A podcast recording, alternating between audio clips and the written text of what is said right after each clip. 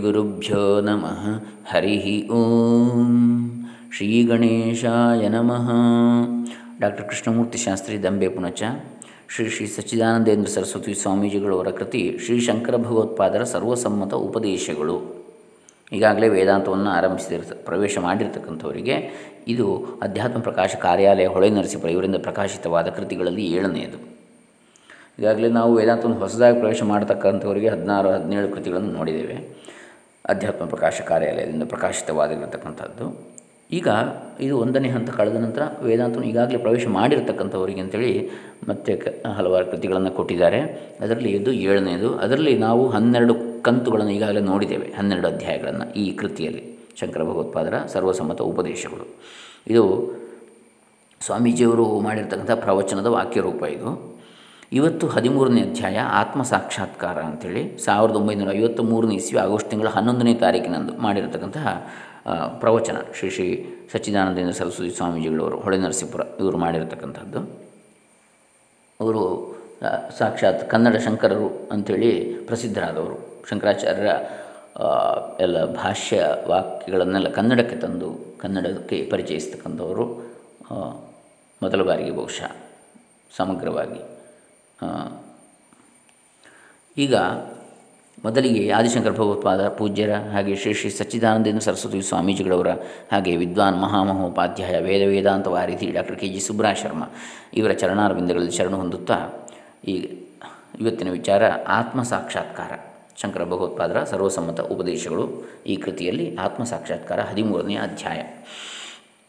ಉಪನಿಷತ್ತುಗಳಲ್ಲಿ ಮೊದಲು ಸಂಕ್ಷೇಪವಾಗಿ ತತ್ವವನ್ನು ತಿಳಿಸಿಕೊಟ್ಟು ಅದನ್ನೇ ಮತ್ತೆ ವಿಸ್ತರಿಸಿ ಹೇಳುವ ಪದ್ಧತಿ ಉಂಟು. ಅದನ್ನೇ ವ್ಯಾಸ ಸಮಾಸ ಅಂತ ಹೇಳ್ತಾರೆ. ಅಂದರೆ ಸಮಾಸ ಮತ್ತು ವ್ಯಾಸ. ವ್ಯಾಸ ಅಂದರೆ ವಿಸ್ತಾರ, ಸಮಾಸ ಅಂದರೆ ಸಂಕ್ಷೇಪ. ಅದನ್ನೇ ನಾವು ಸಮಾಸ ವಿಗ್ರಹವಾಕ್ಯ ಅಂತಲೂ ಹೇಳ್ತೇವೆ. ವಿಗ್ರಹವಾಕ್ಯ ಅಂದರೆ ವಿಸ್ತರಿಸಿ ಬರೆಯುವಂಥದ್ದು, ಸಮಾಸವನ್ನು ಬಿಡಿಸಿ ಬರೆಯುವಂಥದ್ದು. ಸಮಾಸ ಅಂದರೆ ಸಮಸ್ತ ಪದ, ಅಂದರೆ ಅಲ್ಲಿ ಸಂಕುಚಿತ, ಸೇರಿಕೊಂಡಿದೆ ಅದು ಪದಗಳು. ಉದಾಹರಣೆಗೆ ಕೆಂದಾವರೆ ಅಂತ ಹೇಳಿದರೆ ಕೆಂಪಾದ ತಾವರೆ ಎನ್ನುವ ಅರ್ಥ. ಕೆಂಪಾದ ತಾವರೆ ಅಂದರೆ ವಿಸ್ತಾರ ಆಯಿತು. ಕೆಂದಾವರೆ ಅಂತ ಶಾರ್ಟ್ ಆಯಿತು. ಹೀಗೆ ಸಮಾಸ ವ್ಯಾಸ ಪದ್ಧತಿ ನಮ್ಮ ಶಾಸ್ತ್ರಗಳಲ್ಲಿ ಬಂದಿರತಕ್ಕಂಥದ್ದು, ಎಲ್ಲ ಶಾಸ್ತ್ರಗಳಲ್ಲಿಯೂ ಕೂಡ. ಒಮ್ಮೆ ಸಂಕ್ಷಿಪ್ತವಾಗಿ ಹೇಳಿ, ಆಮೇಲೆ ಮತ್ತು ವಿಸ್ತರಿಸಿ ಹೇಳ್ತಕ್ಕಂಥದ್ದು. ಅದನ್ನೇ ನಾವು ಭಾಷ್ಯಶಾಸ್ತ್ರಗಳಲ್ಲಿಯೂ ಕಾಣುವಂಥದ್ದು ಇದನ್ನೇ.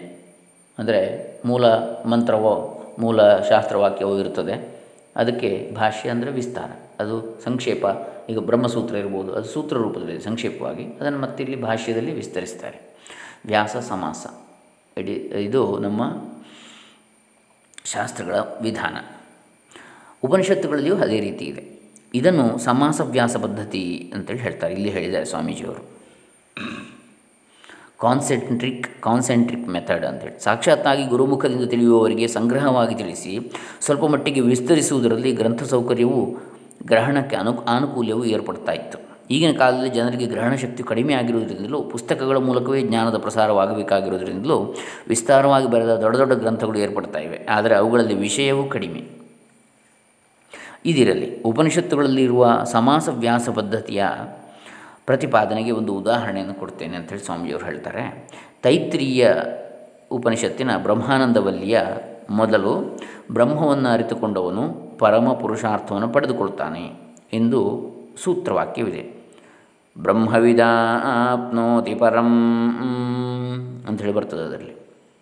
ಇಲ್ಲಿ ಬ್ರಹ್ಮವೆಂದರೇನು ಅದನ್ನು ಅರಿತುಕೊಳ್ಳುವುದೆಂದರೆ ಹೇಗೆ? ಪರಮ ಪುರುಷ ಪುರುಷಾರ್ಥ ಪ್ರಾಪ್ತಿಯು ಹೇಗೆ ಎಂಬ ಆಕಾಂಕ್ಷೆಯನ್ನು ಪೂರ್ಣ ಮಾಡುವುದಕ್ಕೆ ಸತ್ಯಂ ಜ್ಞಾನಮನಂತಂ ಬ್ರಹ್ಮ.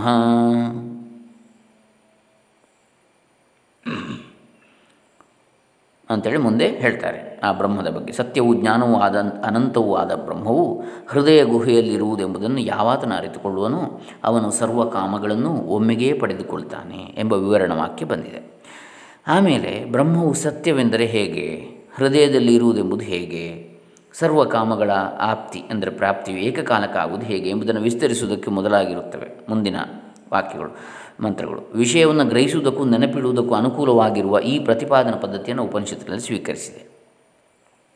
ನಾನು ಇದೇ ಪದ್ಧತಿಯನ್ನು ಅನುಸರಿಸಿ ಇದುವರೆಗಿನ ವಿಷಯವನ್ನು ವಿಸ್ತರಿಸೋದಕ್ಕೆ ಹೊರಟಿದ್ದೇನೆ ಅಂತ ಸ್ವಾಮೀಜಿಯವರು ಹೇಳ್ತಾರೆ. ಹಿಂದಿನ ಉಪನ್ಯಾಸಗಳಲ್ಲಿ ಹೇಳಿರುವುದಿಷ್ಟೇ, ಪ್ರಮಾಣವು ಪ್ರಮೇಯದಲ್ಲಿ ಯಾವ ಹೊಸ ಧರ್ಮವನ್ನೂ ಉಂಟು ಮಾಡುವುದಿಲ್ಲ ಯಾಕೆ? ಒಂದು ಬೆಳಕು ಒಂದು ವಸ್ತುವಿನ ಮೇಲೆ ಬಿದ್ದಾಗ ಆ ವಸ್ತುವಿನಲ್ಲಿ ಯಾವುದೇ ಪರಿವರ್ತನೆ ಆಗುವುದಿಲ್ಲ. ಬೆಳಕು ಪ್ರಮಾಣ. ಆ ವಸ್ತು ಇದೆ ಅಂತೇಳಿ ತೋರಿಸಿಕೊಡ್ಲಿಕ್ಕೆ. ಹೊರತು ಬೆಳಕು ಬಿದ್ದ ನಂತರ ವಸ್ತುವಲ್ಲಿ ಪರಿವರ್ತನೆ ಆಗುವುದಿಲ್ಲ. ಅದೇ ಹೇಳಿದವರು ಯಾವುದೇ ಒಂದು ಪ್ರಮಾಣ, ಪ್ರಮೇಯದಲ್ಲಿ ಯಾವ ಹೊಸ ಧರ್ಮವನ್ನು ಉಂಟು ಮಾಡುವುದಿಲ್ಲ. ಅದರ ತಪ್ಪು ತಿಳಿವನ್ನು ತೆಗೆದುಹಾಕ್ತದೆ. ಮಬ್ಬು ಬೆಳಕಿನಲ್ಲಿ ನಮಗೆ ಹಗ್ಗವು ಹಾವಾಗಿ ಕಂಡು ತಪ್ಪು ತಿಳುವಳಿಕೆ ಇರ್ಬೋದು ಆದರೆ ಆ ಸರಿಯಾದ ಬೆಳಕು ಬಿದ್ದಾಗ ಆ ತಪ್ಪು ತಿಳುವಳಿಕೆ ಹೋಗಿ ನಿಜದ ಅರಿವು ಆಗ್ತದೆ. ಅದನ್ನು ಹೇಳಿದ್ದು ಗುರು ಏನು ಮಾಡ್ತಾನೆ ಅಂದರೆ ಅಜ್ಞಾನ ತಿಮಿರಾಂಧಸ್ಯ ಜ್ಞಾನಾಂಜನ ಶಲಾಕಯ ಚಕ್ಷುರುನ್ಮೀಲಿತಂ ಏನ ತಸ್ಮೈ ಶ್ರೀ ಗುರವೇ ನಮಃ ಅಂತೇಳಿ. ಅಜ್ಞಾನವೆಂಬ ಕತ್ತಲಲ್ಲಿ ಇರತಕ್ಕಂಥ ಶಿಷ್ಯನ ಆ ಅಜ್ಞಾನವನ್ನು ಜ್ಞಾನವೆಂಬ ಅಂಜನ ಶಲಾಕೆಯಿಂದ ಹೋಗಲಾಡಿಸ್ತಾನೆ ಗುರು ಅಂತೇಳಿ. ಜ್ಞಾನ ಬೆಳಕಿನಿಂದ ಜ್ಞಾನಜ್ಯೋತಿಯಿಂದ ಅಂಥವನೇ ಗುರು. ಈಗ ಪ್ರಮೇಯ, ಪ್ರಮಾಣವು ಕೂಡ ಹಾಗೆ. ಪ್ರಮೇಯದಲ್ಲಿ ಇರತಕ್ಕಂಥ ಪ್ರಮೇಯದ ಕುರಿತಾಗಿರ್ತಕ್ಕಂಥ ತಪ್ಪು ನಮ್ಮ ತಪ್ಪು ತಿಳಿವು, ತಿಳುವಳಿಕೆ ಏನಿದೆ ಅದನ್ನು ತೆಗೆದುಹಾಕ್ತದೆ ಅಷ್ಟೇ ಹೊರತು ಆ ಪ್ರಮೇಯವನ್ನೇ ಪರಿವರ್ತಿಸುವುದಿಲ್ಲ. ಯಾವುದೇ ಬದಲಾವಣೆ ಮಾಡುವುದಿಲ್ಲ ಪ್ರಮೇಯದಲ್ಲಿ. ಪ್ರಮಾತೃ ಪ್ರಮೇಯ ಅಂದರೆ ನಾವು ಯಾವುದು ತಿಳ್ಕೊಳ್ಬೇಕಾಗಿದೆಯೋ ಆ ವಸ್ತು, ಜ್ಞೇಯ, ಅದೇ ಪ್ರಮೇಯ, ತಿಳಿಯಬೇಕಾದದ್ದು. ಪ್ರಮಾತೃ ಪ್ರಮಾಣ, ಪ್ರಮೇಯವೆಂಬ ತ್ರಿಪುಟಿಯ ಈ ಮೂರರ ಪ್ರಪಂಚವು ಸಾಕ್ಷಿ ಚೈತನ್ಯದ ಬೆಳಕಿನಿಂದಲೇ ಆಗ್ತದೆ. ಸಾಕ್ಷಿ ಚೈತನ್ಯ ಎನ್ನತಕ್ಕಂಥ ಬೆಳಕು ಇದ್ದಾಗಲೇ ಈ ಪ್ರಪಂಚವು ನಡೀತದೆ. ಪ್ರಮಾತೃ ಪ್ರಮಾಣ, ಪ್ರಮೇಯ ಎಲ್ಲವೂ ಕೂಡ. ಎಲ್ಲದಕ್ಕೂ ಸಾಕ್ಷಿಯಾಗಿರ್ತಕ್ಕಂಥ ಚೈತನ್ಯದ ಒಂದು ಬೆಳಕು. ಆ ಚೈತನ್ಯವು ಸರ್ವಗತವಾಗಿರುವುದರಿಂದ, ಎಲ್ಲ ಕಡೆ ಇರುವುದರಿಂದ, ಎಲ್ಲವೂ ಅದರ ಆಧಾರದಿಂದಲೇ ಇದ್ದುಕೊಂಡು ಚಿದ್ವ್ಯಾಪ್ತವಾಗಿಯೇ ಬೆಳಗ್ತಿದೆ. ಎಲ್ಲವೂ ಕೂಡ ಆ ಬೆಳಕಿನ ಆಧಾರದಿಂದಲೇ ಇದ್ದುಕೊಂಡು ಚಿದ್ವ್ಯಾಪ್ತವಾಗಿ, ಅದರಿಂದ ವ್ಯಾಪಿಸಲ್ಪಟ್ಟೆ ಬೆಳಗ್ತಾ ಇದೆ. ಹೇಗೆ ನಾವು ಬೆಳಕು, ದೀಪ ಅಥವಾ ಬಲ್ಬ್ ಉರಿಸಿದಾಗ ಅದರ ಕೆಳಗಡೆ ಇರ್ತಕ್ಕಂಥ ವಸ್ತುಗಳೆಲ್ಲ ನಮಗೆ ತೋರಿ ಬರ್ತವೋ, ಅದೇ ರೀತಿಯಲ್ಲಿ ಆ ಆತ್ಮಜ್ಯೋತಿ ಅಥವಾ ಚೈತನ್ಯ, ಚಿತ್ ಜ್ಯೋತಿ ಅದರ ಬೆಳಕಿನಲ್ಲಿ ನಾವೆಲ್ಲವನ್ನು ನೋಡ್ತೇವೆ ಕಾಣ್ತೇವೆ ಅಂತೇಳಿ, ಸಾಕ್ಷಿ ಚೈತನ್ಯದ ಬೆಳಕಿನಿಂದ. ಆ ಚೈತನ್ಯವು ಸರ್ವಗತ, ಎಲ್ಲ ಕಡೆಯೂ ಇದ್ದು ಚಿದ್ವ್ಯಾಪ್ತವಾಗಿ ಬೆಳಗ್ತಾ ಇದೆ ಎಲ್ಲವನ್ನು. ಪ್ರಮಾಣಕ್ಕೆ ಸಾಕ್ಷಿಯ ಬೆಳಕು ಬೇಕು. ಆ ಬೆಳಕಿನಿಂದ ತಾನೂ ಬೆಳಗುತ್ತಾ, ಆ ಬೆಳಕಿನ ಆಭಾಸದಿಂದಲೇ ಅದು ಪ್ರಮೇಯವನ್ನು ಬೆಳಗ್ತಾ ಇರ್ತದೆ. ಅದು ಸ್ವಯಂ ಪ್ರಕಾಶವುಳ್ಳದ್ದು, ತಾನು ಬೆಳಗ್ತಾ ಇರ್ತದೆ. ಹಾಗೆಯೇ ಅದರ ಭಾಸದಿಂದಲೇ ಅದು ಪ್ರಮೇಯವನ್ನು ಕೂಡ ಬೆಳಗ್ತಾ ಇರ್ತದೆ. ಹಾಗಾದರೆ ಪ್ರಮೇಯ ಅಂದರೆ ಜ್ಞೇಯ, ನಾವು ತಿಳಿಯಬೇಕಾದ ವಸ್ತು ಯಾವುದಿದೆಯೋ ಅದು. ಸಾಕ್ಷಿಗೆ ಮತ್ತೆ ಏತರಿಂದ ಬೆಳಕು ಬರ್ತದೆ ಎಂದು ಕೇಳುವಂತಿಲ್ಲ. ಅದಕ್ಕೆ ಮತ್ತೆ ಪುನಃ ಬೆಳಕು ಯಾವುದರಿಂದ ಬರ್ತದೆ ಅಂತ. ಸೂರ್ಯನಿಗೆ ಬೆಳೆಸ ಬೆಳಕಿಲ್ಲ ಅಂತ ಕೇಳಿದ ಹಾಗೆ. ಯಾಕಂದರೆ ಸಾಕ್ಷಿಯು ತಾನೇ ಚೈತನ್ಯ ಪ್ರಕಾಶ ಸ್ವರೂಪವಾಗಿರ್ತದೆ. ಆದ್ದರಿಂದ ಅದು ಸ್ವಯಂ ಸಿದ್ಧವಾಗಿರ್ತದೆ. ಸಾಕ್ಷಿಯ ಬೆಳಕಿನಿಂದಲೇ ಪ್ರಮಾತೃವು ಚಿತ್ ಸ್ವರೂಪನ ಎನಿಸಿಕೊಂಡಿರ್ತಾನೆ. ಪ್ರಮಾತೃ ಅಂದರೆ ಈ ಹುಡುಕುವವನು. ಯಾವುದು? ಪ್ರಮಾಣವನ್ನು ಪ್ರಮಾಣದ ಆಧಾರದಲ್ಲಿ ಪ್ರಮೇಯವನ್ನು ತಿಳ್ಕೊಳ್ಳಿಕ್ಕೆ ಅವನು ಪ್ರಯತ್ನಿಸ್ತಾ ಇದ್ದಾನೋ, ಅವನು ಪ್ರಮಾತೃ. ಜ್ಞೇಯವನ್ನು ತಿಳಿಯಲಿಕ್ಕೆ ಹೊರಟಂತಹ ಜ್ಞಾತೃ. ಅವನು ಸಾಕ್ಷಿಯ ಬೆಳಕಿನಿಂದಲೇ ಚಿತ್ ಸ್ವರೂಪ ಅಂದರೆ ಎನಿಸ್ಕೊಂಡಿದ್ದಾನೆ ಅವನು. ಅವನು ಕೂಡ. ಬೇರೆ ಪ್ರಮೇಯ ಮಾತ್ರ ಅಲ್ಲ, ಆ ಪ್ರಮಾತೃವು ಕೂಡ. ಅವನಿಗೆ ಪ್ರಮಾಣವು ಕರಣವಾಗಿರ್ತದೆ.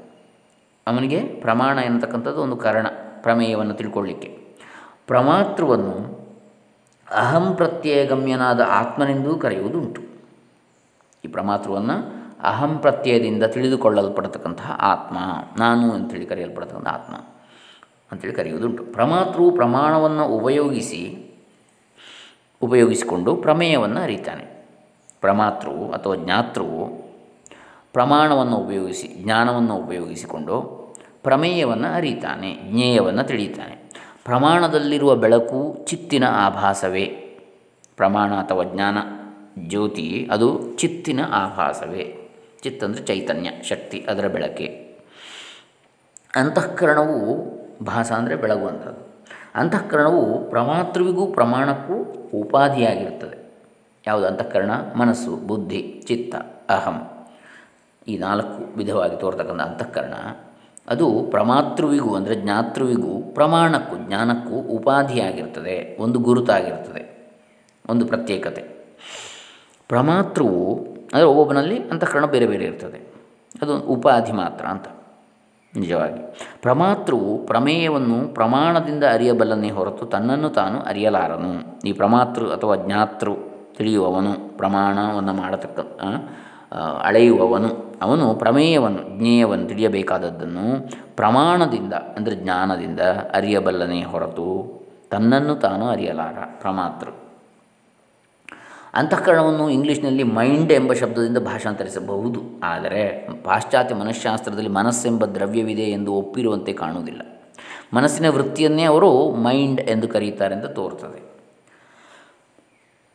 ಮತಗಳಲ್ಲಿಯೂ ತತ್ವ ವಿಚಾರಗಳಲ್ಲಿಯೂ ಅನೇಕ ವಿಭಾಗಗಳಿವೆ ಎಂದು ಅವು ಒಂದಕ್ಕೊಂದು ವಿರುದ್ಧವೆಂದು ಭೌತಿಕ ವಿಜ್ಞಾನಗಳು ಆಕ್ಷೇಪಿಸುವುದು ಉಂಟು ಅದರಲ್ಲಿಯೂ ಅದು ಅತಿ ಭೌತಿಕ ಮೆಟಾಫಿಸಿಕ್ಸ್ ವಿಚಾರವು ಭೌತಿಕವನ್ನು ಮೀರಿರ್ತಕ್ಕಂಥದ್ದು, ಫಿಸಿಕ್ಸನ್ನು ಮೀರಿರ್ತಕ್ಕಂಥದ್ದು ಅತಿ ಭೌತಿಕ ವಿಚಾರವು ಒಬ್ಬರಿಗೂ ಅರ್ಥವಾಗದ ಶಾಸ್ತ್ರವೆಂದು ಅವರ ನಂಬಿಕೆ. ಇದನ್ನು ಉದಾಹರಿಸುವುದಕ್ಕೆ ಒಂದು ಲಕ್ಷಣ ವಾಕ್ಯವನ್ನು ಜನರು ಆಗಿಂದಾಗಿ ಉದಾಹರಿಸುವುದುಂಟು.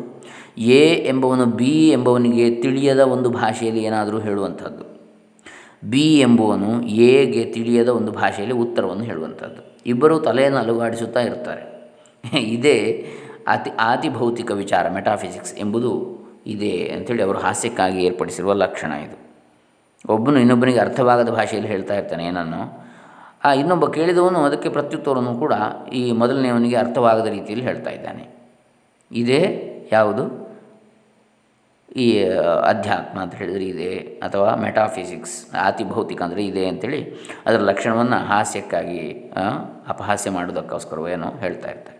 ಆದರೆ ಪಾಶ್ಚಾತ್ಯ ಮನಃಶಾಸ್ತ್ರದಲ್ಲಿ ಎಂದಿ, ಇಂದಿಗೂ ಹಲವು ಪ್ರಭೇದಗಳಿವೆ. ಅವುಗಳಿಗೆಲ್ಲ ಏಕವಾಕ್ಯತೆಯನ್ನು ಯಾರೂ ಮಾಡಿಲ್ಲ. ಪಾಶ್ಚಾತ್ಯ ಮನಃಶಾಸ್ತ್ರ ವೆಸ್ಟರ್ನ್ ಸೈಕಾಲಜಿ, ಅದು ವಿಚಾರ್ಯವಾಗಿ ಇಟ್ಟುಕೊಂಡಿರುವುದು ಹೊರಗಿನ ಮನಸ್ಸು, ಮತ್ತೊಬ್ಬರ ಮನಸ್ಸು ಎಂಬುದನ್ನು ನಾವು ಲಕ್ಷಿಸುವುದು ಅತ್ಯವಶ್ಯ. ಪಾಶ್ಚಾತ್ಯ ಮನಃಶಾಸ್ತ್ರ ಇನ್ನೊಬ್ಬರ ಮನಸ್ಸನ್ನು ತಿಳಿಯಲಿಕ್ಕೆ ಹೊರಟಿದೆ. ಇನ್ನೊಬ್ಬರ ಮನಸ್ಸು ಏನು ಆಲೋಚನೆ ಮಾಡ್ತದೆ ಅಂಥೇಳಿ ತಿಳಿಯಲಿಕ್ಕೆ ಹೊರಟದ್ದು. ವೆಸ್ಟರ್ನ್ ಸೈಕಾಲಜಿ ಮನಸ್ಸನ್ನು ಪರೀಕ್ಷಿಸುವುದಂದರೆ ಜನರ ಮನಸ್ಸಿನ ಪರಿಣಾಮವು ಅವರ ದೇಹಾದಿಗಳ ಮೇಲೆ ಮಾಡುವ ಪ್ರತಿಕ್ರಿಯೆಯನ್ನು ವಿಚಾರ ಮಾಡುವುದೆಂದೇ ಆ ಶಾಸ್ತ್ರದಲ್ಲಿ ಅರ್ಥ. ಸೊ ಅದರಲ್ಲಿ ವೆಸ್ಟರ್ನ್ ಫಿಲಾಸ ವೆಸ್ಟರ್ನ್ ಸೈಕಾಲಜಿಯಲ್ಲಿ ಪಾಶ್ಚಾತ್ಯ ಮನಃಶಾಸ್ತ್ರದಲ್ಲಿ ಮನಸ್ಸನ್ನು ಪರೀಕ್ಷಿಸಿ, ಪರೀಕ್ಷೆ ಮಾಡುವಂಥದ್ದು ಅಂತ ಹೇಳಿದರೆ ಏನು ಅರ್ಥ? ಜನರ ಮನಸ್ಸಿನ ಪರಿಣಾಮ, ಅವರ ದೇಹ ಮುಂತಾದವುಗಳ ಮೇಲೆ ಏನು ಪ್ರತಿಕ್ರಿಯೆಯನ್ನು ಉಂಟು ಮಾಡ್ತದೆ ಎನ್ನುವಂಥದ್ದನ್ನು ವಿಚಾರ ಮಾಡ್ತಕ್ಕಂಥದ್ದು ಅಂತೇಳಿ ಅರ್ಥ. ವೆಸ್ಟರ್ನ್ ಸೈಕಾಲಜಿ ಅರ್ಥ.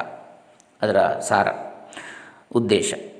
ಯಾಕಂದರೆ ಮನಸ್ಸಿನ ಬೇರೆ ಬೇರೆ ಚಿಂತನೆಗಳಿಂದ, ಒತ್ತಡಗಳಿಂದ ಶಾರೀರಿಕ ರೋಗಗಳು ಬರ್ತವೆ. ಅದು ಹೇಗೆ ಬಂತು, ಯಾವ ಯೋಚನೆಗಳಿಂದ, ಯಾವ ರೀತಿ ಅವನಲ್ಲಿ ಪರಿವರ್ತನೆ ಆಯಿತು ಅಂತೇಳಿ ತಿಳಿಯುವಂಥದ್ದಷ್ಟೇ. ಅವರಿಗೆ ಈ ಪಾಶ್ಚಾತ್ಯರಿಗೆ ಎಚ್ಚರ, ಕನಸು, ನಿದ್ರೆ ಎಂದರೆ ಮತ್ತೊಬ್ಬರ ಎಚ್ಚರ, ಕನಸು, ನಿದ್ರೆಗಳು. ಅವರಿಗೆ ಎಚ್ಚರ, ಕನಸು, ನಿದ್ರೆ ಅಂದರೆ ಏನು? ಮತ್ತೊಬ್ಬರ ಎಚ್ಚರ, ಕನಸು, ನಿದ್ರೆಗಳು. ಯಾವ ವೆಸ್ಟರ್ನ್ ಸೈಕಾಲಜಿಸ್ಟ್ ಇರ್ತಾನೆ, ಅವನ ಕನಸಿನ ಬಗ್ಗೆ, ಅವನ ಎಚ್ಚರದ ಬಗ್ಗೆ, ಅವನ ನಿದ್ರೆ ಬಗ್ಗೆ ಅವನು ವಿಚಾರ ಮಾಡ್ತಾ ಇಲ್ಲ. ಇನ್ನೊಬ್ಬ ವ್ಯಕ್ತಿ ಯಾರಿದ್ದಾನೆ? ಉದಾಹರಣೆಗೆ ಒಬ್ಬ ರೋಗಿ ಅಂತೇಳಿ ಇಟ್ಕೊಳ್ಳುವ. ಮನ, ಮನಸ್ಸಿಗೆ ಸಂಬಂಧಪಟ್ಟ ರೋಗಿ, ಮಾನಸಿಕ ರೋಗಿ. ಅವನಲ್ಲಿನ ಎಚ್ಚರ, ಕನಸು, ನಿದ್ರೆ ಬಗ್ಗೆ ವಿಚಾರ ಮಾಡ್ತಾ ಇದ್ದಾರೆ ಅಷ್ಟೇ. ತನ್ನ ಬಗ್ಗೆ ಅಲ್ಲ ಅಲ್ಲಿ, ಪಾಶ್ಚಾತ್ಯ ಮನಃಶಾಸ್ತ್ರದಲ್ಲಿ ಮನಃಶಾಸ್ತ್ರವು ಯಾವ ಪ್ರಯೋಜನವನ್ನು ವ್ಯವಹಾರದಲ್ಲಿ ಉಂಟು ಮಾಡಿಲ್ಲವೆಂದೇನು ನನ್ನ ಅಭಿಪ್ರಾಯವಲ್ಲ. ಹಾಗಂತೇಳಿ ಅಂತಹ ಯಾವ ಸೈಕಾಲಜಿ ಇದೆ ವೆಸ್ಟರ್ನ್ ಸೈಕಾಲಜಿ ಅದು ವ್ಯವಹಾರದಲ್ಲಿ ನಮ್ಮ ದಿನೇ ದಿನ ದಿನ, ದೈನಂದಿನ ಚಟುವಟಿಕೆಗಳಲ್ಲಿ ಏನೂ ಪರಿಣಾಮ ಉಂಟು ಮಾಡಿಲ್ಲ, ಏನೂ ಪ್ರಯೋಜನ ಆಗಲಿಲ್ಲ ಅದರಿಂದ ಅಂತೇಳಿ ನನ್ನ ಅಭಿಪ್ರಾಯ ಅಲ್ಲ ಅಂತ ಸ್ವಾಮೀಜಿಯವರು ಹೇಳ್ತಾರೆ. ಮನೋವಿಶ್ಲೇಷಣ ಎಂಬ ಪರೀಕ್ಷಾ ಕ್ರಮದಿಂದ ವೈದ್ಯರು ಅನೇಕ ರೋಗಗಳನ್ನು ಪರಿಹಾರ ಮಾಡಿರ್ತಾರೆ. ಅಂತ ಅಂತಹ ವಿಜ್ಞಾನಿಗಳು ಸೈಕೋ ಎನಾಲಿಸಿಸ್ ಮನೋವಿಶ್ಲೇಷಣೆ ಎನ್ನತಕ್ಕಂಥ ಪರೀಕ್ಷಾ ಕ್ರಮದಿಂದ ಹಾಗೆ ಸೈಕೋಥೆರಪಿ ಇತ್ಯಾದಿಗಳಿಂದ ಅನೇಕ ರೋಗಗಳನ್ನು ಪರಿಹಾರ ಮಾಡಿರ್ತಾರೆ. ವ್ಯವಹಾರದಲ್ಲಿ ಪ್ರಯೋಜನ ಆಗಿದೆ, ಇಲ್ಲ ಅಂತ ಹೇಳೋದಿಲ್ಲ ಅಂತ ಹೇಳ್ತಾರೆ. ವೆಸ್ಟರ್ನ್ ಸೈಕಾಲಜಿಯ ಕ್ರಮ. ವಶೀಕರಣ, ಮೋಹನ ವಿದ್ಯೆ ಮೆಸ್ಮೆರಿಸಮ್ ಹಿಪ್ನೋಟಿಸಮ್ ಅಂತ ಹೇಳ್ತಾರೆ. ಮುಂತಾದ ಉಪಶಾಸ್ತ್ರಗಳು ಆ ಶಾಸ್ತ್ರದಿಂದ ಹುಟ್ಟಿಕೊಂಡಿರ್ತವೆ. ಆದರೆ ವೇದಾಂತದಲ್ಲಿ ಹೇಳಿರುವ ಅಂತಃಕರಣಾದಿಗಳ ವಿಚಾರ ಕ್ರಮಕ್ಕೂ ಮನಃಶಾಸ್ತ್ರದ ವಿಚಾರ ಕ್ರಮಕ್ಕೂ ಬಹಳ ಅಂತರವಿದೆ. ವೇದಾಂತದಲ್ಲಿ ಅಂತಃಕರಣವೆಂದರೆ ಜಿಜ್ಞಾಸುವಿನ ಅಂತಃಕರಣ. ಅಂದರೆ ತಿಳಿಯಲು ಬಯಸತಕ್ಕಂಥವನು, ಜಿಜ್ಞಾಸು, ಜ್ಞಾತು ಇಚ್ಛಾ ಯಸ್ಯ ಸಹ ಜಿಜ್ಞಾಸ್ ಜಿಜ್ಞಾಸು ಆ ಜಿಜ್ಞಾಸು ತಿಳಿಯಲು ಇಚ್ಛೆ ಉಳ್ಳವ ಯಾವನಿದ್ದಾನೆ? ಅವನ ಅಂತಃಕರಣವನ್ನೇ ಇಲ್ಲಿ ಅಂತಃಕರಣ ಅಂತ ವೇದಾಂತದಲ್ಲಿ ಹೇಳುವಂಥದ್ದು. ಹೊರತು ರೋಗಿಯ ಅಂತಃಕರಣ ಅಲ್ಲ. ಹೀಗೆಯೇ ಎಚ್ಚರ ಕನಸು ನಿದ್ರೆಗಳೆಂದರೂ ತನ್ನ ತನ್ನ ಎಚ್ಚರ ಕನಸು ನಿದ್ರೆಗಳೇ. ಇನ್ನೊಬ್ಬರ ಬಗ್ಗೆ ಅಲ್ಲ ಹೇಳುವಂಥದ್ದು. ಅದರ ಬಗ್ಗೆ ವಿಶ್ಲೇಷಣೆ ನಡೀತದೆ ವೇದಾಂತದಲ್ಲಿ. ಇದಕ್ಕೆ ಆಧ್ಯಾತ್ಮಿಕ ದೃಷ್ಟಿ, ಜಿಜ್ಞಾಸು ಪ್ರಧಾನ ದೃಷ್ಟಿ ಅಂತೇಳಿ ಹೆಸರಿಡಬಹುದು. ಜಿಜ್ಞಾಸು ಪ್ರಧಾನ ದೃಷ್ಟಿ ಅಥವಾ ಆಧ್ಯಾತ್ಮಿಕ ದೃಷ್ಟಿ ಆತ್ಮದೃಷ್ಟಿ ಅಂತ ಹೆಸರು ನೀಡ್ಬೋದು. ಪ್ರತ್ಯೇಕ ದೃಷ್ಟಿ ಅಂತಲೂ ಹೇಳ್ಬೋದು. ಪರಾಗ್ ದೃಷ್ಟಿ ಅಂದರೆ ಹೊರಗಿನದ್ದು, ಹೊರಗಿನ ಇನ್ನೊಬ್ಬನ ಅಥವಾ ಜಗತ್ತಿನಲ್ಲಿರತಕ್ಕಂಥದ್ದನ್ನು ನೋಡುವಂಥದ್ದು. ಪ್ರತ್ಯೇಕ ದೃಷ್ಟಿ ಅಂದರೆ ಒಳದೃಷ್ಟಿ, ಅಂತರ್ದೃಷ್ಟಿ ಅಂತೇಳಿ, ಬಹಿರ್ದೃಷ್ಟಿ ಅಲ್ಲ. ಈ ದೃಷ್ಟಿಯಿಂದ ನೋಡಿದಾಗ ಅಂತಃಕರಣವು ಒಳಗಿನ ಕರಣವು ಎಂಬ ಹೆಸರು ಅದಕ್ಕೆ ಯಾತಕ್ಕೆ ಬಂದಿದೆ ಎಂಬುದು ಸ್ಪಷ್ಟವಾಗ್ತದೆ. ಅಂತಃಕರಣ ಅಂದರೆ ಏನು? ಇನ್ನರ್ ಸೆನ್ಸ್ ಒಳಗಿನ ಕರಣ, ಇಂದ್ರಿಯ, ಅಂತರಿಂದ್ರಿಯ. ಅಂತೇಳಿ ಯಾಕೆ ಹೆಸರು ಬಂತು ಅಂಥೇಳಿ ಈ ದೃಷ್ಟಿಯಿಂದ ನೋಡಿದಾಗ ನಮಗೆ ಸ್ಪಷ್ಟ ಆಗ್ತದೆ ಯಾಕೆ? ಆಧ್ಯಾತ್ಮಿಕ ದೃಷ್ಟಿ ಅಂದರೆ ಅದೇ, ತನ್ನೊಳಗೆ ನೋಡತಕ್ಕಂಥದ್ದು ಕಣ್ಣಿನೊಳಗೆ ನೋಡು ಹರಿಯ ಅಂಥೇಳಿ ದಾಸರು ಕೂಡ ಹೇಳಿದ್ದಾರೆ ತಮ್ಮ ಕೀರ್ತನೆಗಳಲ್ಲಿ. ಅಂದರೆ ಹೊರಗೆ ಇಂದ್ರಿಯಗಳ ಮೂಲಕವಾಗಿ ವಿಷಯಗಳನ್ನು ನೋಡುವುದಕ್ಕೆ ಸಹಾಯವಾಗಿ ಒಳಗಿರುವುದರಿಂದ ಇದು ಅಂತಃಕರಣವಾಗ್ತದೆ. ಆದರೂ ವಿಷಯ ಪ್ರಧಾನವಾಗಿ ನೋಡಿದರೆ, ಅಂದರೆ ನಿಜವಾಗಿ ಹೊರಗಿನ ಇಂದ್ರಿಯಗಳ ಮೂಲಕವಾಗಿ ನಾವು ಯಾವ ವಿಷಯಗಳನ್ನು ತಿಳ್ಕೊಳ್ತೇವೋ ಯಾವುದನ್ನೆಲ್ಲ ಗ್ರಹಿಸ್ತೇವೋ, ಅದನ್ನು ಅರ್ಥ ಮಾಡಿಕೊಳ್ಳಿಕ್ಕೆ ಈ ಒಳಗಿನ ಇಂದ್ರಿಯಗಳು ನಮಗೆ ಸಹಾಯ ಮಾಡ್ತವೆ. ಮನಸ್ಸು, ಬುದ್ಧಿ, ಚಿತ್ತ, ಅಹಂಗಳು. ಹಾಗಾದರೂ ಕೂಡ ಇದು ವಿಷಯ ಪ್ರಧಾನವಾಗಿ ನೋಡಿದರೆ ಹೊರಗಿನ ವಿಷಯಗಳನ್ನೇ ಅರಿಯುವ ಇದನ್ನು ಆ ದೃಷ್ಟಿಯಿಂದ ಬಹಿಷ್ಕರಣವೆಂದು ಕರೆಯುವುದೇ ಯುಕ್ತವಾಗಿರುತ್ತದೆ. ಆ ರೀತಿ ನೋಡಿದರೆ ನಾವು ಇದು ಹೊರಗಿನ ವಿಷಯವನ್ನು ತಿಳ್ಕೊಳ್ಳಿಕ್ಕೆ ಇರತಕ್ಕಂಥದ್ದು. ಹಾಗೆ ಬಹಿಷ್ಕರಣ ಅಂತೇಳಿ ಆಗ್ತದೆ. ಇನ್ನು ಅಂತಃಕರಣಕ್ಕೆ ಒಳಗೇ ಆಗುವ ಸುಖ ದುಃಖ ಮುಂತಾದವುಗಳನ್ನು ಅನುಭವಿಸುವ ಶಕ್ತಿಯೂ ಇದೆಯಷ್ಟೇ ಈಗ ಹೊರಗಿನ ಇಂದ್ರಿಯಗಳ ಸಂವಾದನೆಯಿಂದ ಒಳಗೆ ನಮ್ಗೆ ಆಗತಕ್ಕಂಥ ಅನುಭವ ಯಾವುದಿದೆ? ಸುಖ ದುಃಖಾದಿಗಳು ಅದನ್ನು ಒಳಗಿನ ಮನಸ್ಸು ಅಥವಾ ಅದು ಅನುಭವಿಸ್ತಕ್ಕಂಥದ್ದು. ಆ ಶಕ್ತಿಯೂ ಇದೆ ತಾನೇ. ಈ ಕಾರ್ಯವನ್ನು ಮಾಡುವಾಗ ಅದು ಇನ್ನೂ ಹೆಚ್ಚಿನ ಅರ್ಥದಲ್ಲಿ ಅಂತಃಕರಣವೆನಿಸಿರ್ತದೆ. ಆವಾಗ ಬಹಿಕರಣ ಅಲ್ಲ ಅದು, ಅಂತಃಕರಣ ಅಂತೇಳಿ ಅನಿಸ್ತದೆ. ಆದರೆ ಅಂತಃಕರಣವು ನಿಜವಾಗಿ ಈ ಹೆಸರಿಗೆ ತಕ್ಕದ್ದಾಗಬೇಕಾದರೆ ಇದಕ್ಕಿಂತಲೂ ಅಂತರ್ಮುಖವಾದ ಮತ್ತೊಂದು ವ್ಯಾಪಾರಕ್ಕೆ ಅದನ್ನು ಹತ್ತಿಸಬೇಕು. ಯಾವನು ಹೊರಗಿನ ವಿಷಯಗಳನ್ನು ಇಂದ್ರಿಯ ಮೂಲಕವಾಗಿ ವಿಚಾರಿಸುವುದಕ್ಕಾಗಲಿ, ಬಾಹ್ಯ ನಿಮಿತ್ತಗಳಿಂದ ತನ್ನೊಳಗೆ ಆಗುವ ಸುಖ ದುಃಖಗಳನ್ನು ಅನುಭವಿಸಿ ವಿಚಾರಿಸುವುದಕ್ಕಾಗಲಿ ಅಂತಃಕರಣವನ್ನು ವಿನಿಯೋಗಿಸದೆ ಅದನ್ನು ತನ್ನ ಸ್ವರೂಪದ ವಿಚಾರಕ್ಕೆ ವಿನಿಯೋಗಿಸ್ತಾನೋ ಅವನ ಅಂತಃಕರಣವು ನಿಜವಾಗಿಯೂ ಅಂತಃಕರಣವು. ಅದಕ್ಕೆ ಅಂತಃಕರಣ ಶುದ್ಧಿ ಅಂತೇಳಿ ಹೇಳ್ತಾರೆ. ಅವನ ಅಂತಃಕರಣ ಬಹಳ ಶುದ್ಧವಾಗಿದೆ ಅಂತ, ಪರಿಶುದ್ಧವಾಗಿದೆ ಅಂತ ಹೇಳ್ತಾರಲ್ಲ ಅಂಥದ್ದಕ್ಕೆ. ಅವನಿಗೆ ಆಗಲೇ ವೇದಾಂತಕ್ಕೆ ಅಧಿಕಾರವು ಪ್ರಾರಂಭವಾಯಿತು ಎಂದು ಎಣಿಸಬೇಕು. ಹಾಗೆ ಅವನು ಒಳಕ್ಕೆ ತನ್ನ ಇಂದ್ರಿಯಗಳನ್ನು ತಿರುಗಿಸ್ತಾನೋ, ಆವಾಗಲೇ ಅವನಿಗೆ ವೇದಾಂತಕ್ಕೆ ಅಧಿಕಾರ ಪ್ರಾಪ್ತವಾಯಿತು ಅಂತೇಳಿ ತಿಳಿಯಬೇಕು ಅಂತೇಳಿ ಹೇಳ್ತಾರೆ ಸ್ವಾಮೀಜಿಯವರು. ಅಂತಃಕರಣವನ್ನು ನಿಜವಾಗಿ ಅಂತಃಕರಣವೆಂಬ ಹೆಸರಿಗೆ ತಕ್ಕದ್ದಾಗಿ ಮಾಡಬೇಕಾದರೆ ಅದನ್ನು ಒಳಗೆ, ಎಲ್ಲಕ್ಕೂ ತೀರ ಒಳಗೆ ಇರುವ ಆತ್ಮನನ್ನು ಕಂಡುಕೊಳ್ಳುವ ಕೆಲಸಕ್ಕೆ ಬಿಡಬೇಕು. ಆವಾಗಲೇ ಅದು ಅಂತಃಕರಣ ಇಲ್ಲದ್ರೆ ಅದು ಬಹಿಕರಣವೇ, ಹೊರಗಿನದ್ದನ್ನೇ ಗ್ರಹಿಸುವಂಥದ್ದು ಅದು ಕೂಡ.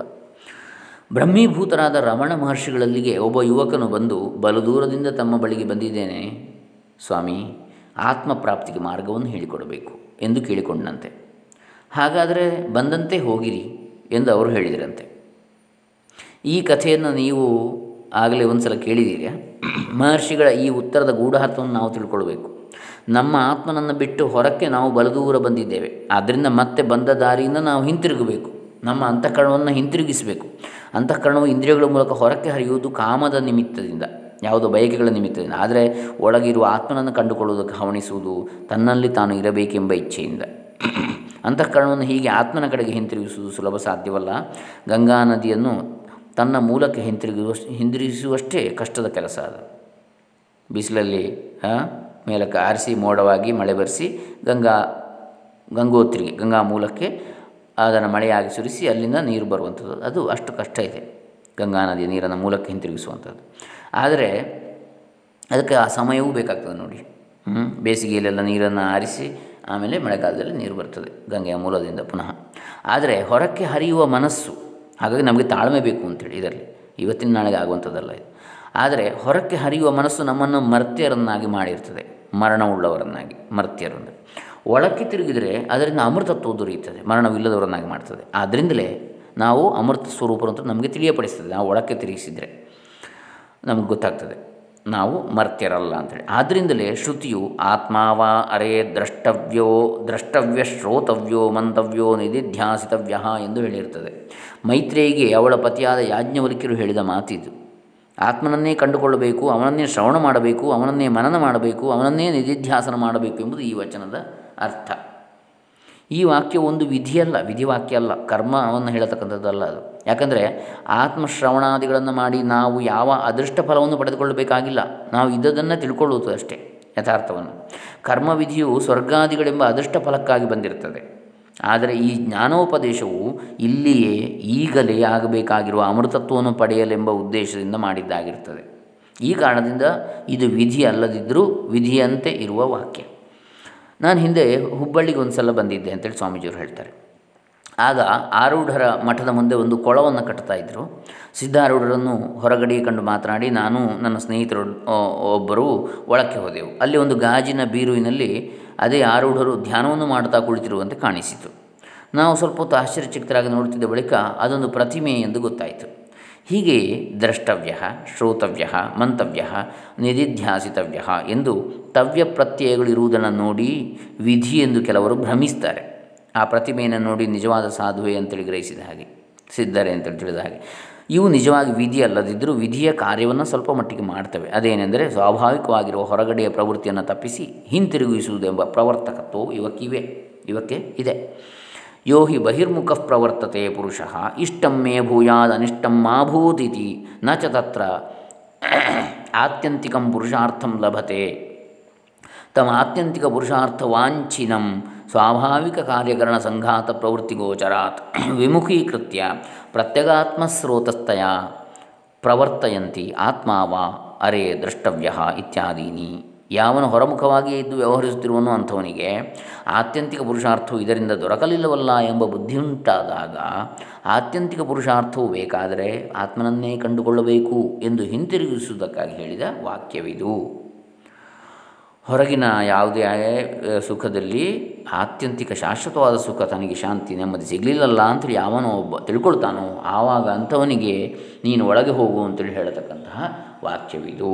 ನೀನು ಒಳಗೆ ನೋಡು, ಹೊರಗಲ್ಲ, ಶಾಶ್ವತ ಸುಖ ಬೇಕಿದ್ರೆ ಅಂಥೇಳಿ. ಅಂತಃಕರಣವನ್ನು ಹೀಗೆ ಹಿಂತಿರುಗಿಸುವುದು ಕಷ್ಟವಾದರೂ ಅಸಾಧ್ಯವಲ್ಲ. ಆದರೆ ಅದು ಒಳಕ್ಕೆ ತಿರುಗಿದ ಮೇಲಾದರೂ ಆತ್ಮನನ್ನು ಹೇಗೆ ಅರಿತೀತು? ಆತ್ಮನು ಅಂತಃಕರಣಕ್ಕೂ ಸಾಕ್ಷಿಯಾದವನು.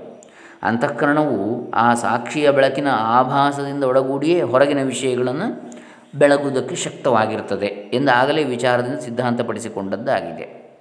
ಹೀಗಿರುವಲ್ಲಿ ಅಂತಃಕರಣವು ಆತ್ಮನನ್ನು ತಿಳಿದುಕೊಳ್ಳುವುದು ಹೇಗಾದೀತು ಎಂಬ ಶಂಕೆ ಇಲ್ಲಿ ಸಹಜವಾಗಿ ಇದ್ದುಕೊಳ್ತದೆ ಯಾಕಂದರೆ ಚಂದ್ರನು ಬೆಳಗುವಂಥದ್ದೇ ಸೂರ್ಯನ ಪ್ರಕಾಶದಿಂದ.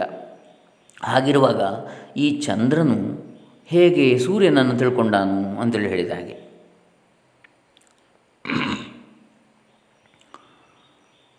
ಆತ್ಮಜ್ಞಾನವಾಗುವುದಂತೂ ಖಂಡಿತ. ಏಕೆಂದರೆ ಆತ್ಮಜ್ಞಾನವನ್ನು ಸಂಪಾದಿಸಿಕೊಂಡು ಅನುಭವಿಗಳು ಎಷ್ಟೋ ಜನ ಇದ್ದಾರೆ.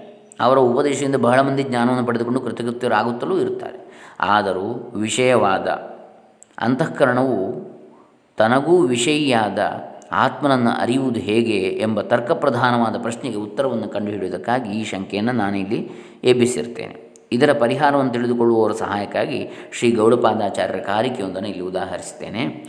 ಆತ್ಮಸತ್ಯಾನುಬೋಧೇನ ನ ಸಂಕಲ್ಪಯತೆ ಯದಾ ಅಮನಸ್ತಾಂ ತದಾ ಯಾತಿ ಗ್ರಾಹ್ಯಾಭಾವೇ ತದಗ್ರಹಂ. ಆತ್ಮನೇ ಸತ್ಯನೆಂಬುದರ ಅನುಬೋಧವಾದರೆ ಯಾವ ಸಂಕಲ್ಪವೂ ಉಂಟಾಗುವುದಿಲ್ಲ, ಆಗ ಮನಸ್ಸು ಅಮನಸ್ಸಾಗ್ತದೆ. ಏಕೆಂದರೆ ಗ್ರಾಹ್ಯವಿಲ್ಲದ್ರಿಂದ ಗ್ರಹಣವೂ ಆಗ ಇರುವುದಿಲ್ಲ ಎಂಬುದು ಶ್ಲೋಕದ ಅಕ್ಷರಾರ್ಥ. ಈ ಶ್ಲೋಕದ ಅರ್ಥವನ್ನು ತಿಳಿದುಕೊಳ್ಳೋದಕ್ಕೆ ಮೊದಲು ಅಂತಃಕರಣಕ್ಕೆ ಮನಸ್ಸು, ಬುದ್ಧಿ, ಚಿತ್ತ, ಅಹಂಕಾರ ಮುಂತಾದ ಅನೇಕ ಹೆಸರುಗಳು ಇರುತ್ತವೆ ಎಂಬುದನ್ನು ನಾವು ನೆನಪಿನಲ್ಲಿ ಇಡಬೇಕು. ಮನನ ವೃತ್ತಿಯಿಂದ ಅದನ್ನು ಮನಸ್ಸು ಅಂತಾರೆ. ಅರಿತು ನಿಶ್ಚಯಿಸುವ ವೃತ್ತಿಯಿಂದ ಅದನ್ನು ಬುದ್ಧಿ ಎನ್ನುತ್ತಾರೆ. ಅನುಸಂಧಾನ ಮಾಡುತ್ತದೆ, ಇದೆ ಇದೆ ಎಂಬ ಅರಿವನ್ನು ಮಾಡಿಕೊಳ್ತದೆ ಎಂಬ ಕಾರಣದಿಂದ ಅದನ್ನೇ ಚಿತ್ತ ಅಂತ ಹೇಳ್ತಾರೆ. ನಾನು ಎಂದು ಅಭಿಮಾನ ಪಡುತ್ತದೆ ಎಂಬ ನಿಮಿತ್ತದಿಂದ ಅಹಂಕಾರ ಅಂತ ಹೇಳ್ತಾರೆ. ಅಂತೂ ಅಂತಃಕರಣಕ್ಕೆ ಬೇರೆ ಬೇರೆ ವೃತ್ತಿಯಿಂದ ಈ ಬೇರೆ ಬೇರೆ ಹೆಸರುಗಳು ಬರ್ತವೆ. ವಸ್ತುವನ್ನು ಸಂಕಲ್ಪಿಸುವ ಅಂತಃಕರಣವು ಮನಸ್ಸು. ವಸ್ತುವನ್ನು ಸಂಕಲ್ಪ ಮಾಡ್ತಕ್ಕಂಥದ್ದು ಮನಸ್ಸು. ಅದು ಮನಸ್ಸಲ್ಲದೆ ಹೋಗುವುದು ಯಾವಾಗ ಎಂದರೆ ಸಂಕಲ್ಪಿಸುವುದಕ್ಕೆ ಯಾವ ವಸ್ತುವೂ ಇಲ್ಲದಿರುವಾಗ. ಯಾವ ವಸ್ತುವೂ ಕಾಣದ ಸುಷುಪ್ತಿಯಲ್ಲಿಯೂ ಮನಸ್ಸು ಮನಸ್ಸಾಗಿ ಇರುವುದಿಲ್ಲ, ಗಾಢನಿದ್ದೆಯಲ್ಲಿ ಅಥವಾ ಅವ್ಯ, ಅವ್ಯಕ್ತವಾಗಿ ಮನಸ್ಸಾಗಿರ್ತದೆ. ಆದರೆ ಆ ಸ್ಥಿತಿಯು ಈಗ ನಮಗೆ ಪ್ರಕೃತವಲ್ಲ.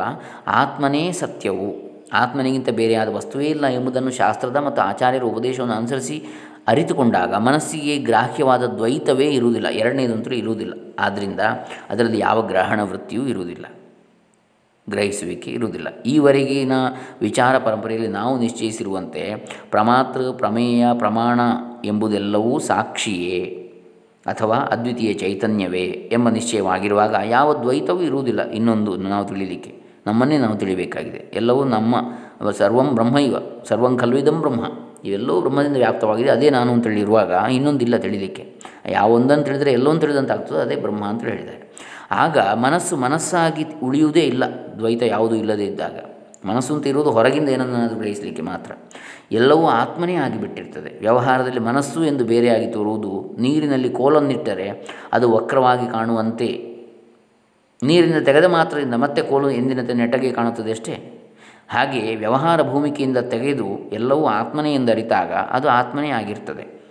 ಇದಕ್ಕೆ ಅಮನಸ್ತ್ವ ಎಂದು ಹೆಸರು.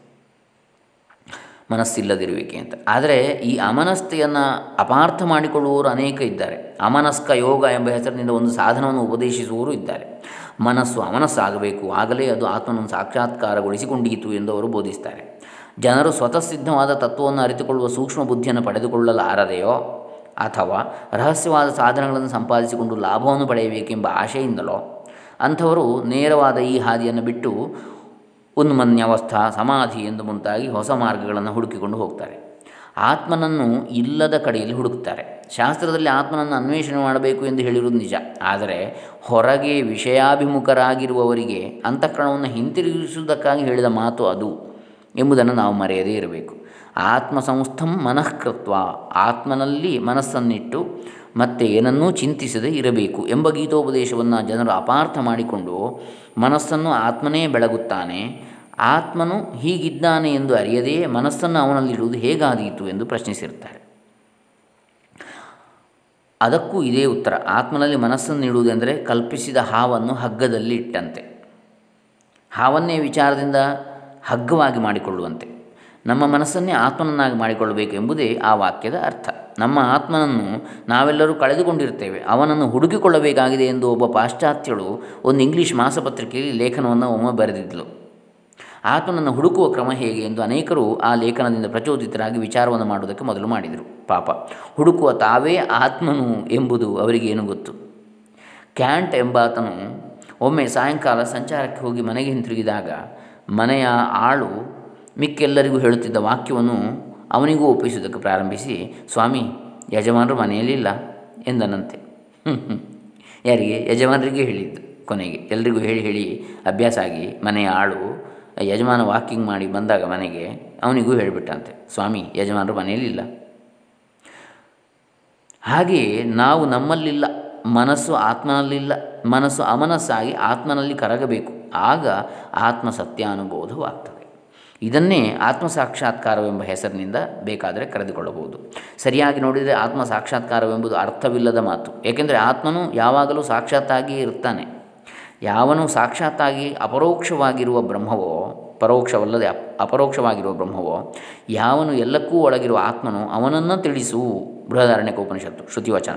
ಅದರಂತೆ ನಮ್ಮ ಸರ್ವಾಂತರನಾದ ಆತ್ಮನು ನಮ್ಮ ಸ್ವರೂಪವೇ ಆಗಿರುವುದರಿಂದ ಅವನಿಗೂ ನಮಗೂ ನಡುವೆ ಯಾವ ಮರೆಯೂ ಇರುವುದಿಲ್ಲ. ಮುಚ್ಚುಮರೆ. ಇಲ್ಲ. ಸಾಕ್ಷಾತ್ಕರಣಂ ಸಾಕ್ಷಾತ್ಕಾರ.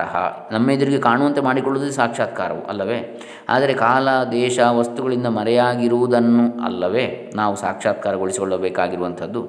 ದೂರದಲ್ಲಿರುವ ಒಂದು ಪರ್ವತವನ್ನು ನಾವು ವ್ಯವಧಾನವಾಗಿರುವ ದೇಶವನ್ನು ಅತಿಕ್ರಮಿಸಿದ ಮೇಲೆಯೇ ಸಾಕ್ಷಾತ್ಕರಿಸಿಕೊಳ್ಳಬಹುದು, ಅಲ್ಲಿಗೆ ಹೋದ ಮೇಲೆ. ಇಂದು ತೆಂಗಿನಕಾಯಿಯನ್ನು ನೆಟ್ಟು ಕೆಲವು ಕಾಲದವರೆಗೆ ನೀರು ಹಾಕುತ್ತಾ ಇದ್ದರೆ ಎಂಟು ಹತ್ತು ವರ್ಷಗಳ ಬಳಿಕವೇ ತೆಂಗಿನ ಮರವನ್ನು ಅದರಲ್ಲಿರುವ ಫಲವನ್ನು ಸಾಕ್ಷಾತ್ಕರಿಸಿಕೊಳ್ಳಬಹುದು. ಬೆಟ್ಟದ ಆಚೆಗಿರುವ ಬಯಲು ದೇಶವನ್ನು ನಡು, ನಡುವೆ ಇರುವ ಬೆಟ್ಟವನ್ನು ದಾಟಿದ ಮೇಲೆಯೇ ಸಾಕ್ಷಾತ್ಕರಿಸಿಕೊಳ್ಳಬಹುದು. ಆದರೆ ನಮಗೂ ನಮ್ಮ ಆತ್ಮನಿಗೂ ನಡುವೆ ಯಾವ ದೇಶವೂ, ಯಾವ ಕಾಲವೂ ಅಥವಾ ಯಾವ ವಸ್ತುವೂ ಮರೆಯಾಗಿಲ್ಲ. ಒಬ್ಬನು ಮತ್ತೊಂದನ್ನಲ್ಲವೇ ಸಾಕ್ಷಾತ್ಕರಿಸಿಕೊಳ್ಳಬೇಕು? ನಮ್ಮ ಆತ್ಮನನ್ನೇ, ಅಂದರೆ ನಮ್ಮನ್ನೇ ನಾವು ಸಾಕ್ಷಾತ್ಕರಿಸಿಕೊಳ್ಳುವುದಂದರೆ ಏನರ್ಥ? ಆದ್ದರಿಂದಲೇ ಶಾಂಕರ ಭಾಷೆಯಲ್ಲಿ ಎಲ್ಲಿಯೂ ಆತ್ಮ ಸಾಕ್ಷಾತ್ಕಾರವೆಂಬ ಮಾತೇ ಸಿಕ್ಕುವುದಿಲ್ಲ. ಎಲ್ಲಾದರೂ ಒಂದೊಂದು ಕಡೆ ಆ ಶಬ್ದವು ಸಿಕ್ಕಿದರೆ ಇಲ್ಲಿ ನಾನು ವಿವರಿಸಿರುವ ಅರ್ಥವೇ ಅಲ್ಲಿ ಆ ಶಬ್ದಕ್ಕೆ ಇರುತ್ತದೆ ಎಂಬುದು ಸ್ಪಷ್ಟವಾಗಿರ್ತದೆ. ಆಚಾರ್ಯರು ಈ ವಿಷಯದಲ್ಲಿ ಹೇಳಿರುವುದೇನೆಂದರೆ, ನಹಿ ಆತ್ಮ ಆಗಂತುಕ ಕಸ್ಯಚಿತ್, ಸ್ವಯಂ ಸಿದ್ಧತ್ವಾತ್ ಸೂತ್ರ ಭಾಷೆಯಲ್ಲಿ ಹೇಳಿದ. ಆತ್ಮನು ಯಾವನಿಗೂ ಹೊಸದಾಗಿ ಬರುವಂಥವನಲ್ಲ ಬರುವವನಲ್ಲ, ಯಾಕಂದರೆ ಸ್ವಯಂ ಸಿದ್ಧನಾಗಿರ್ತಾನೆ. ನಹಿ ಆತ್ಮ ಆತ್ಮನಃ ಪ್ರಮಾಣಂ ಅಪೇಕ್ಷೆಯ ಸಿದ್ಧತಿ ಆತ್ಮನು ತನಗೆ ತಾನು ಯಾವುದಾದರೊಂದು ಸಾಧನವನ್ನು ಅಪೇಕ್ಷಿಸಿ ಸಿದ್ಧನಾಗುವುದಿಲ್ಲ, ಬೇರೆ ಪ್ರಮಾಣದಿಂದ. ಆತ್ಮಾತು ಪ್ರಮಾಣಾದಿ ವ್ಯವಹಾರಾಶ್ರಯತ್ವಾತ್ ಪ್ರಾಗೇವ ಪ್ರಮಾಣಾದಿ ವ್ಯವಹಾರಾತ್ ಸಿದ್ಧ್ಯತಿ. ಆತ್ಮನಾದರೆ ಪ್ರಮಾಣವೇ ಮುಂತಾದ ವ್ಯವಹಾರಕ್ಕೆಲ್ಲ ಆಶ್ರಯನಾಗಿರುವುದರಿಂದ ತಾನೇ, ಆಶ್ರಯನಾಗಿರುವುದರಿಂದ ಪ್ರಮಾಣಾದಿ ವ್ಯವಹಾರಕ್ಕಿಂತ ಮೊದಲೇ ಸಿದ್ಧನಾಗಿರ್ತಾನೆ. ಹೀಗೆ ಶ್ರುತಿಯ ಉಪದೇಶ, ಗುರುವಿನ ವಿವರಣೆ, ನಮ್ಮ ಅನುಭವ ಈ ಮೂರನ್ನೂ ಹೊಂದಿಸಿ ನೋಡಿದರೆ ಆತ್ಮ ಸಾಕ್ಷಾತ್ಕಾರವೆಂಬ ಮಾತೇ ಅರ್ಥಹೀನವೆಂದು ಸಿದ್ಧವಾಯಿತು. ಶಾಸ್ತ್ರ ಪ್ರತಿಪತ್ತಿ, ಆಚಾರ್ಯ ಪ್ರತಿಪತ್ತಿ, ಆತ್ಮ ಪ್ರತಿಪತ್ತಿ ಈ ಮೂರಕ್ಕೂ ಏಕವಾಕ್ಯತೆಯಾಗುವಂತೆ ತಿಳಿದ ಮೇಲೂ ಆತ್ಮವನ್ನು ಸಾಕ್ಷಾತ್ಕರಿಸಿಕೊಳ್ಳುವುದೆಂದರೆ ಬೇರೆ ಏನೋ ಒಂದಿದೆ. ಇಷ್ಟು ಸುಲಭವಾಗಿ ಆತ್ಮ ಸಾಕ್ಷಾತ್ಕಾರವಾಗುವುದಿದ್ದರೆ ಋಷಿಗಳು ಕೂಡ ಅಷ್ಟು ಕಷ್ಟಪಟ್ಟು ತಿಳಿಸುತ್ತಿದ್ದರೆ ಎನ್ನುವವರಿಗೆ ನಾವೇನು ಹೇಳುವುದಕ್ಕಿಲ್ಲ. ನಿಮ್ಮ ಮನೆಗೆ ಬರುವ ನೇರವಾದ ಹತ್ತಿರದ ದಾರಿಯನ್ನು ಬಿಟ್ಟು ಸುತ್ತು ದಾರಿಯನ್ನು ಹಿಡಿದುಕೊಂಡು ಬರುವುದೇ ಲೇಸು ಎನ್ನುವುದಾದರೆ ಆ ಬಳಸುವ ಹಾದಿಯನ್ನು ಹಿಡೀರಿ ಎನ್ನುವುದೊಂದೇ ಅಂಥವರಿಗೆ ಉತ್ತರ. ಸಾಕ್ಷಾತ್ಕಾರವೆಂಬ ಶಬ್ದವೇ ಭಾಷ್ಯದಲ್ಲಿ ಇಲ್ಲ ಎಂಬುದೇನೂ ನನ್ನ ಅಭಿಪ್ರಾಯವಲ್ಲ. ಉಪಾಸನಾರೂಪವಾದ ಜ್ಞಾನಕ್ಕೆ ಸಾಕ್ಷಾತ್ಕಾರ ಅತ್ಯವಶ್ಯವಾಗಿರುತ್ತದೆ. ಉಪಾಸನೆಯು ಭಾವನಾತ್ಮಕವಾಗಿರುತ್ತದೆ. ಭಾವನೆಗೆ ಪ್ರತ್ಯಯ ದಾರ್ಢ್ಯವು ಅತ್ಯವಶ್ಯವಾಗಿರುತ್ತದೆ. ಈ ದಾರ್ಢ್ಯಕ್ಕೆ ಸಾಕ್ಷಾತ್ಕಾರ ಎಂಬ ಹೆಸರು ಸಲ್ಲುತ್ತದೆ. ಹೀಗೆಂದು ಶಂಕರಾಚಾರ್ಯ ತಮ್ಮ ಭಾಷೆಯಲ್ಲಿ ಹೇಳಿಯೂ ಇರ್ತಾರೆ. ಈ ವಿಷಯವನ್ನು ಉಪಾಸನೆ ವಿಷಯವಾಗಿ ಹೇಳುವಾಗ ಮತ್ತೆ ಪ್ರಸ್ತಾಪಿಸುವೆನು. ಇದಂತಿರಲಿ, ಪ್ರಕೃತವಾಗಿರುವ ಆತ್ಮಜ್ಞಾನಕ್ಕೆ ಮಾತ್ರ ಯಾವ ಸಾಕ್ಷಾತ್ಕಾರವೂ ಬೇಕಿರುವುದಿಲ್ಲ. ಅದು ಸಾಧ್ಯವೂ ಅಲ್ಲ. ಆತ್ಮನನ್ನು ಅರಿತೆನು ಎಂಬುದೊಂದು ಅನುಭವ ಉಂಟು ಆಗ ಮನಸ್ಸು ಅಮನಸ್ಸಾಗಿರುತ್ತದೆ. ಆತ್ಮ ಸ್ವರೂಪವನ್ನೇ ತಳೆದಿರ್ತದೆ ಮನಸ್ಸು ಎಂದು ಆಗಲೇ ಹೇಳಿರ್ತೇನೆ. ಆದರೂ ನಿದ್ರೆಯಿಂದ ಎಚ್ಚೆತ್ತವನು ಸುಖವಾಗಿ ನಿದ್ರಿಸಿದೆ. ನನಗೆ ಈಗ ಏತರ ಯಾವ ಅರಿವೂ ಆಗಲಿಲ್ಲ ಎಂಬ ಎಂದು ಮನಸ್ಸಿನಿಂದ ನೆನಪಿಸಿ, ನೆನಪಿಸಿಕೊಳ್ಳುವಂತೆ ಈಗ ಆತ್ಮಜ್ಞಾನವಾಯಿತು ಎಂದು ಜ್ಞಾನಿಯು ಮನಸ್ಸಿನಿಂದಲೇ ನೆನಪಿಸಿಕೊಳ್ತಾನೆ ಹೀಗೆ ಅರಿತುಕೊಂಡ ಜ್ಞಾನಿಯ ಮುಖವು ಪ್ರಸನ್ನವಾಗಿರುತ್ತದೆ, ಶಾಂತವಾಗಿರುತ್ತದೆ. ಅಂಥವನ ದರ್ಶನವೇ ನಮಗೆ ಪ್ರತ್ಯಕ್ ದೃಷ್ಟಿಯ ಅಂದರೆ ಒಳದೃಷ್ಟಿಯ ದರ್ಶನಕ್ಕೆ ಸಾಧನವಾಗಿರ್ತದೆ ಇದೊಂದು ಆತ್ಮದರ್ಶನದ ಹೆಗ್ಗುರುತು. ಪ್ರಸನ್ನವಾಗಿರುವಿಕೆ. ಸದಾ ಪ್ರಸನ್ನವಾಗಿರುವಿಕೆ. ಏನು ಬಂದರೂ ಸಮನಾಗಿರ್ತಕ್ಕಂಥದ್ದು ಅದು ಆತ್ಮದರ್ಶನದ ಹೆಗ್ಗುರುತು, ಆತ್ಮದರ್ಶನದ ದ್ಯೋತಕ ಅಂತೇಳಿ ಸ್ವಾಮೀಜಿಯವರಲ್ಲಿ ಹೇಳ್ತಾ ಇದ್ದಾರೆ. ಮುಂದಿನ ಹದಿನಾಲ್ಕನೇ ಅಧ್ಯಾಯ, ಆತ್ಮಜ್ಞಾನದಿಂದ ಹೋಗುವ ಅವಿದ್ಯೆ. ನಾಳೆ ದಿವಸ ನೋಡೋಣ. ಹರೇ ರಾಮ. ಶ್ರೀ ಸಚ್ಚಿದಾನಂದ ಅರ್ಪಿತಮಸ್ತು. ಓಂ ತತ್ಸತ್.